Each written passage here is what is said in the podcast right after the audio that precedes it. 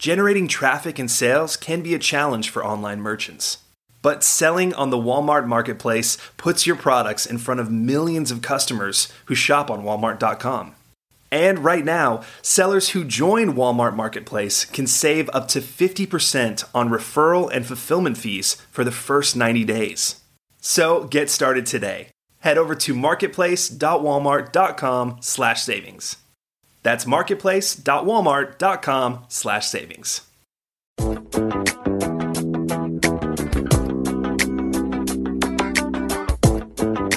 Welcome to E-commerce Conversations, a weekly podcast focusing on e-commerce topics featuring interviews with prominent people in the e-commerce space.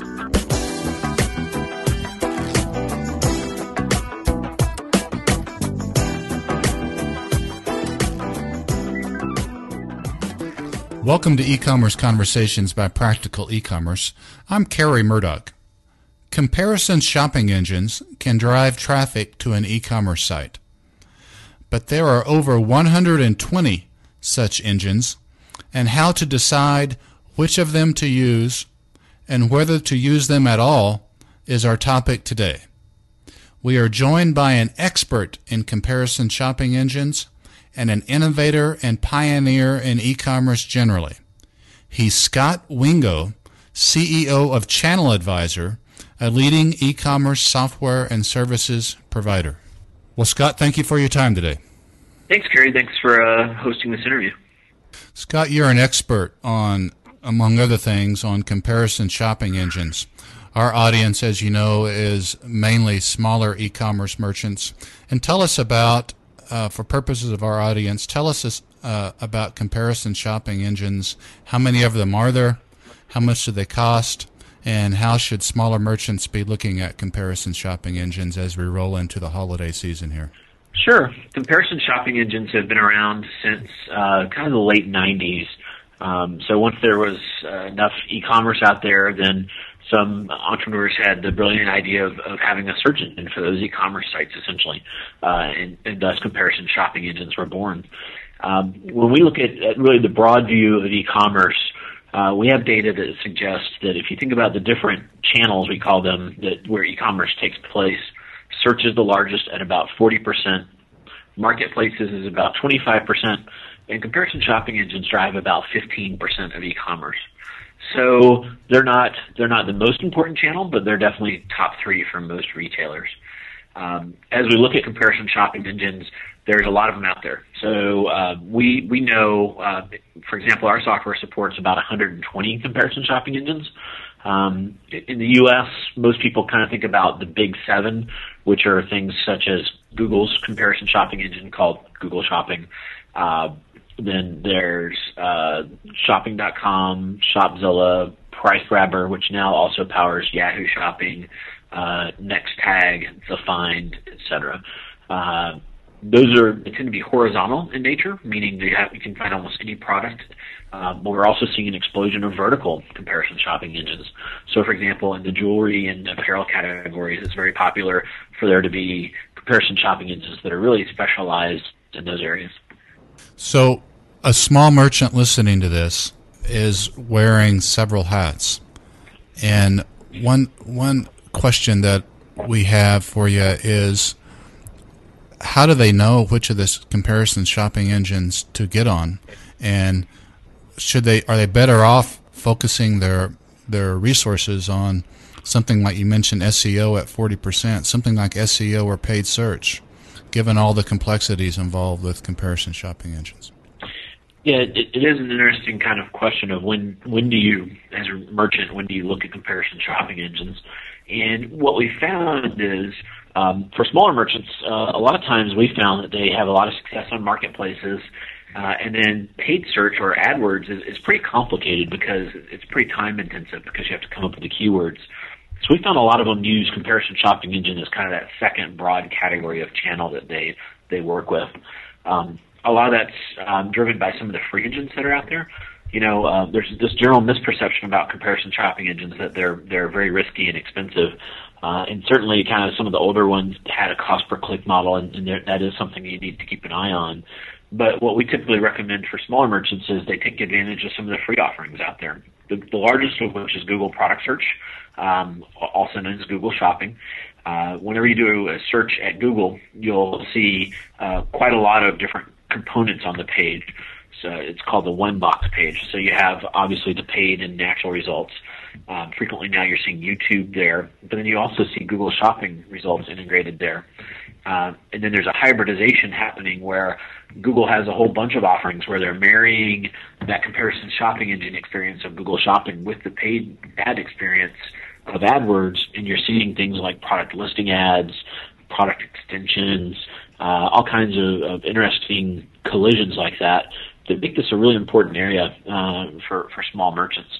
Um, the other two that are very interesting is Bing has actually gone to an all-free model here in the last 30 days um, in preparation for holiday 2010. So that's one that we're we're trying to educate merchants that is now very much like Google Product Search.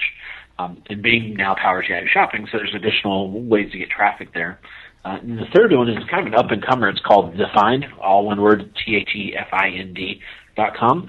Um, they've come, they they've done a very good job of, of kind of working up the ranks of comparison shopping engines to be a top five engine, and they're also free. Um, so, so there you have three of the top ten are free, uh, and definitely something that you should look at. Now, you mentioned SEO.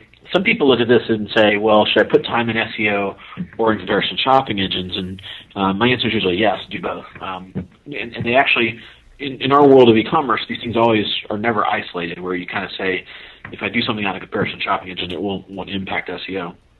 Comparison shopping engines help your SEO from a number of reasons. Number one, they're inbound links and lots of them, and they typically have very high page ranks because they have lots of content. So a comparison shopping engine can actually be a beneficiary for your SEO strategy. Additionally, if you think about SEO, um, let's say you have a certain product, uh, I'll just pick out a like an LCD monitor or an LCD TV uh, as an example. It could be any product. And let's say you've done a lot of work and you're you, you're on the front page of SEO. Well, unless you do some really kind of unsavory things, you're, you're most likely not going to be on that page four times. What comparison shopping engines allow you to do is be on that page four times, and it's kind of like a shelf space strategy. So, what if for that search for an LCD TV, you were in Google Products Shopping, so you're right there at the top from that. You have your SEO efforts, and you're on the front page. Uh, let's say uh, Thefind and and another engine that you pay for, maybe um, Nextag, they all rank very highly for that product.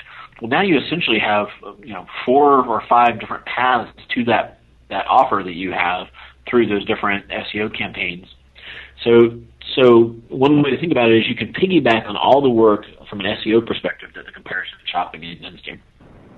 Then what we usually find is after the free programs, then that gives you a lot of data to go figure out if the paid programs will work. So you can go see, for example, how much traffic is Google product um, search sending to your items, what are your top sellers, and those are probably really good candidates for a paid program.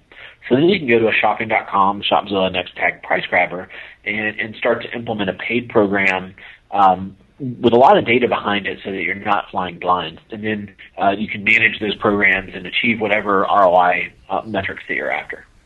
You mentioned Bing. Is that Bing Shopping? Yes. Uh-huh. Interesting. Tell us about some of the back end issues that merchants need to be aware of, uh, if any. So you mentioned the the three that you just mentioned there Google Shopping, Bing, and the Find, I believe were the three you just mentioned, were good places to start and that they're free. Are there back end administrative issues that merchants need to be thinking about when they start listing their products on the on those sites?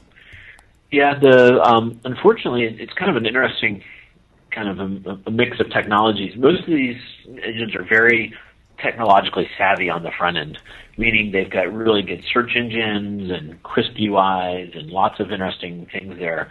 But on the back end, they're actually pretty primitive, uh, and that that that can be a big hurdle for a small merchant.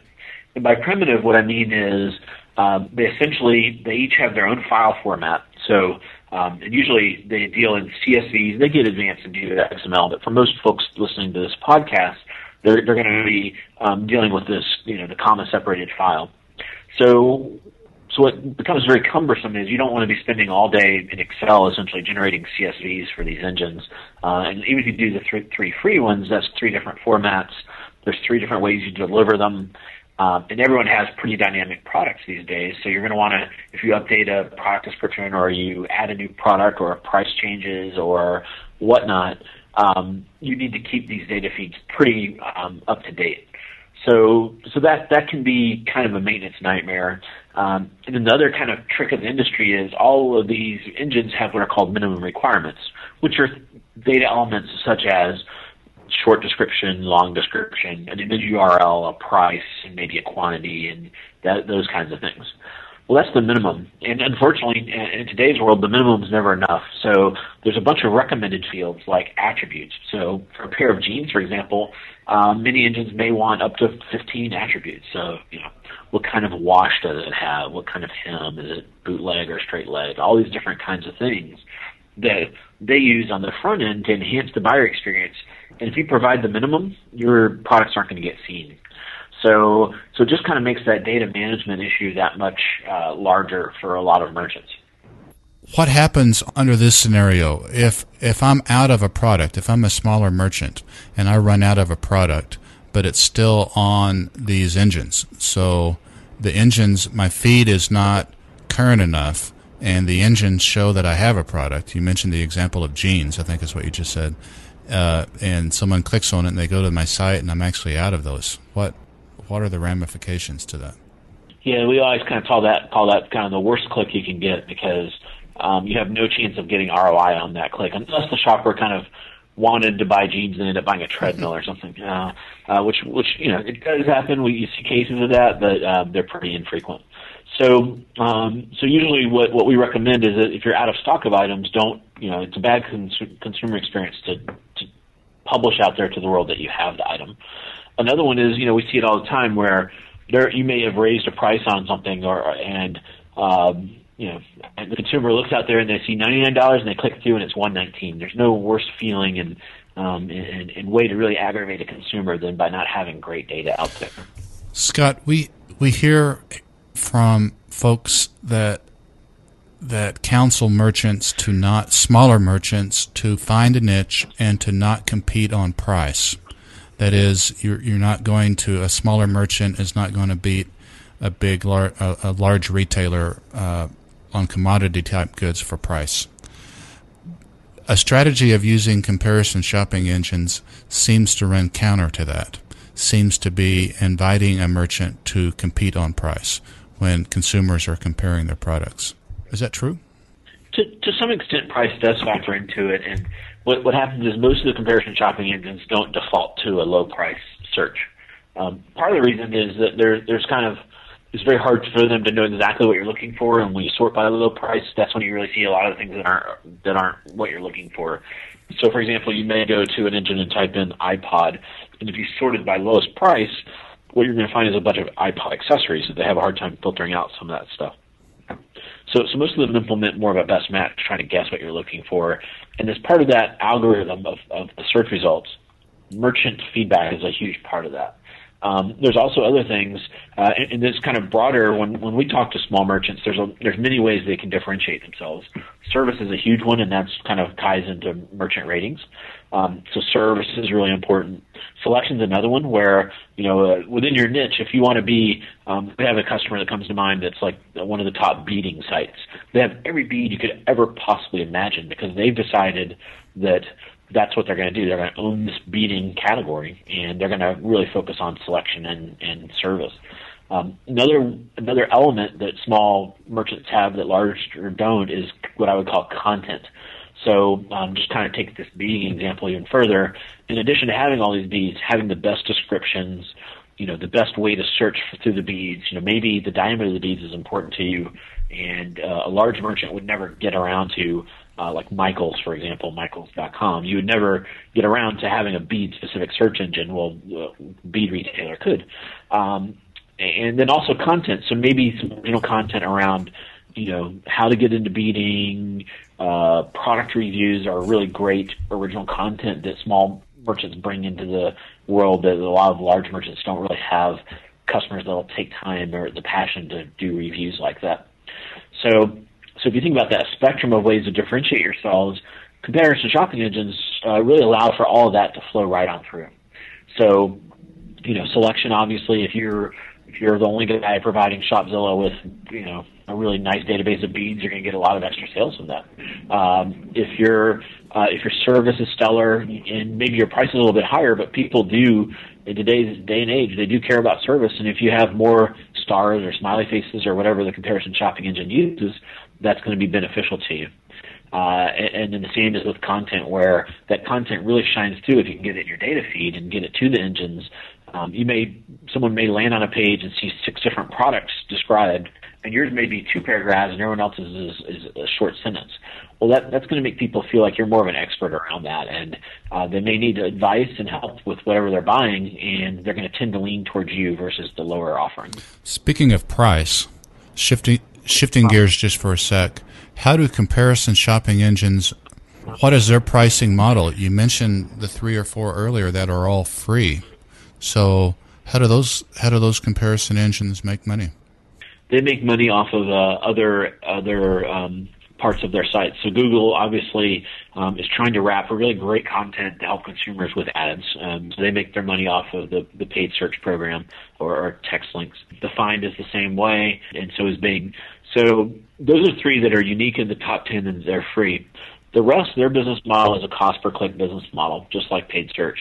So it's typically done on a rate card versus an auction. So in, in paid search, you, you auction or, or bid using the CPC as the bid amount. Um, in comparison to shopping engines, there's usually a rate card. And that rate card will say something like, okay, on shopping.com in the electronics category, you're going to pay 40 cents. And in apparel, you're going to pay 29. And over here, you'll pay 18 and, uh, and so on. So what you do is you pay on a cost per click basis.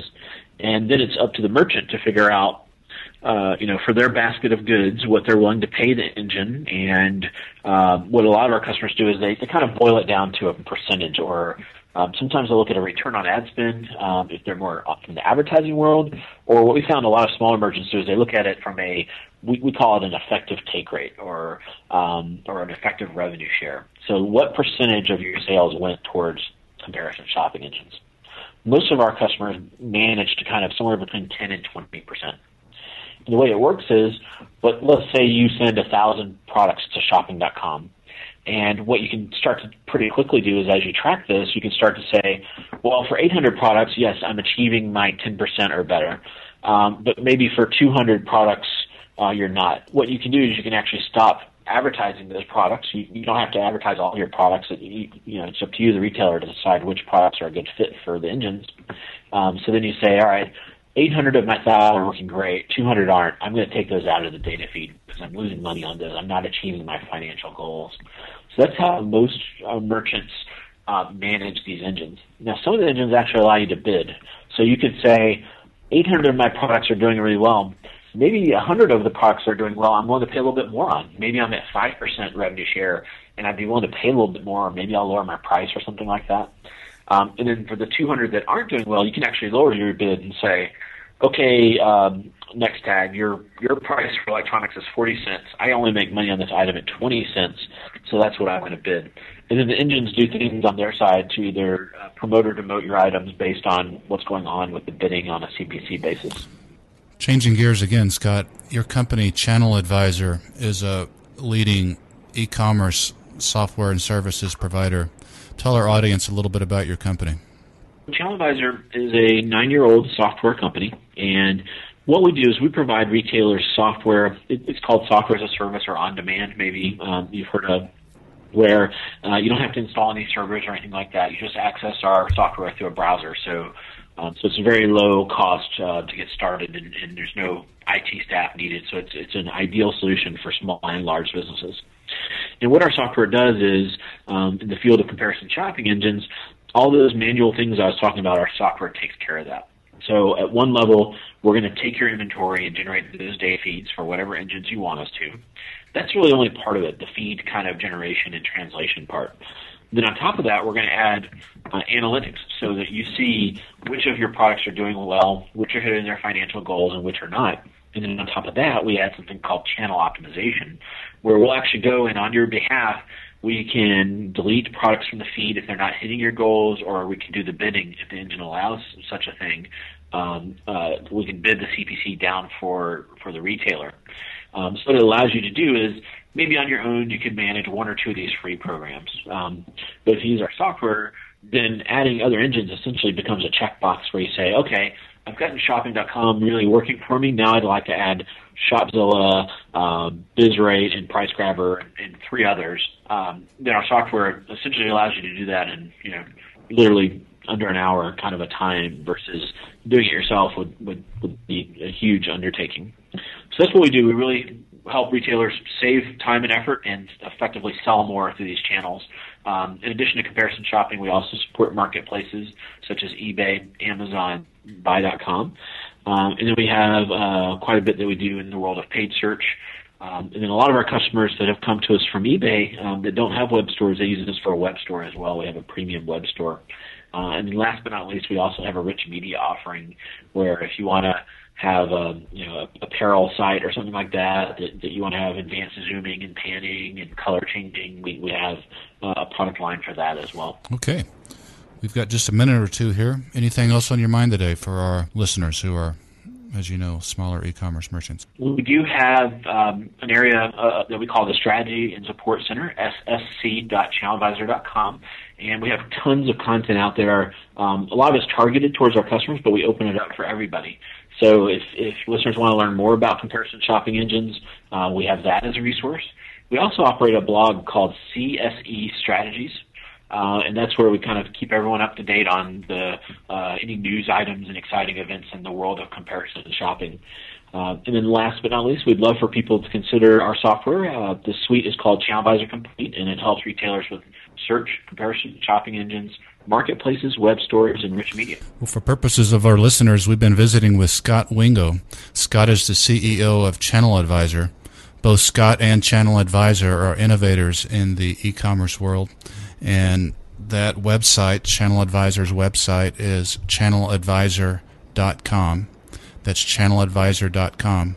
And Scott Wingo, the CEO of ChannelAdvisor, we want to thank you for your time today, sir. Today, Kerry. That's all the time we have for this week's e-commerce conversation. I hope you enjoyed it. Please tune in next week for another new episode.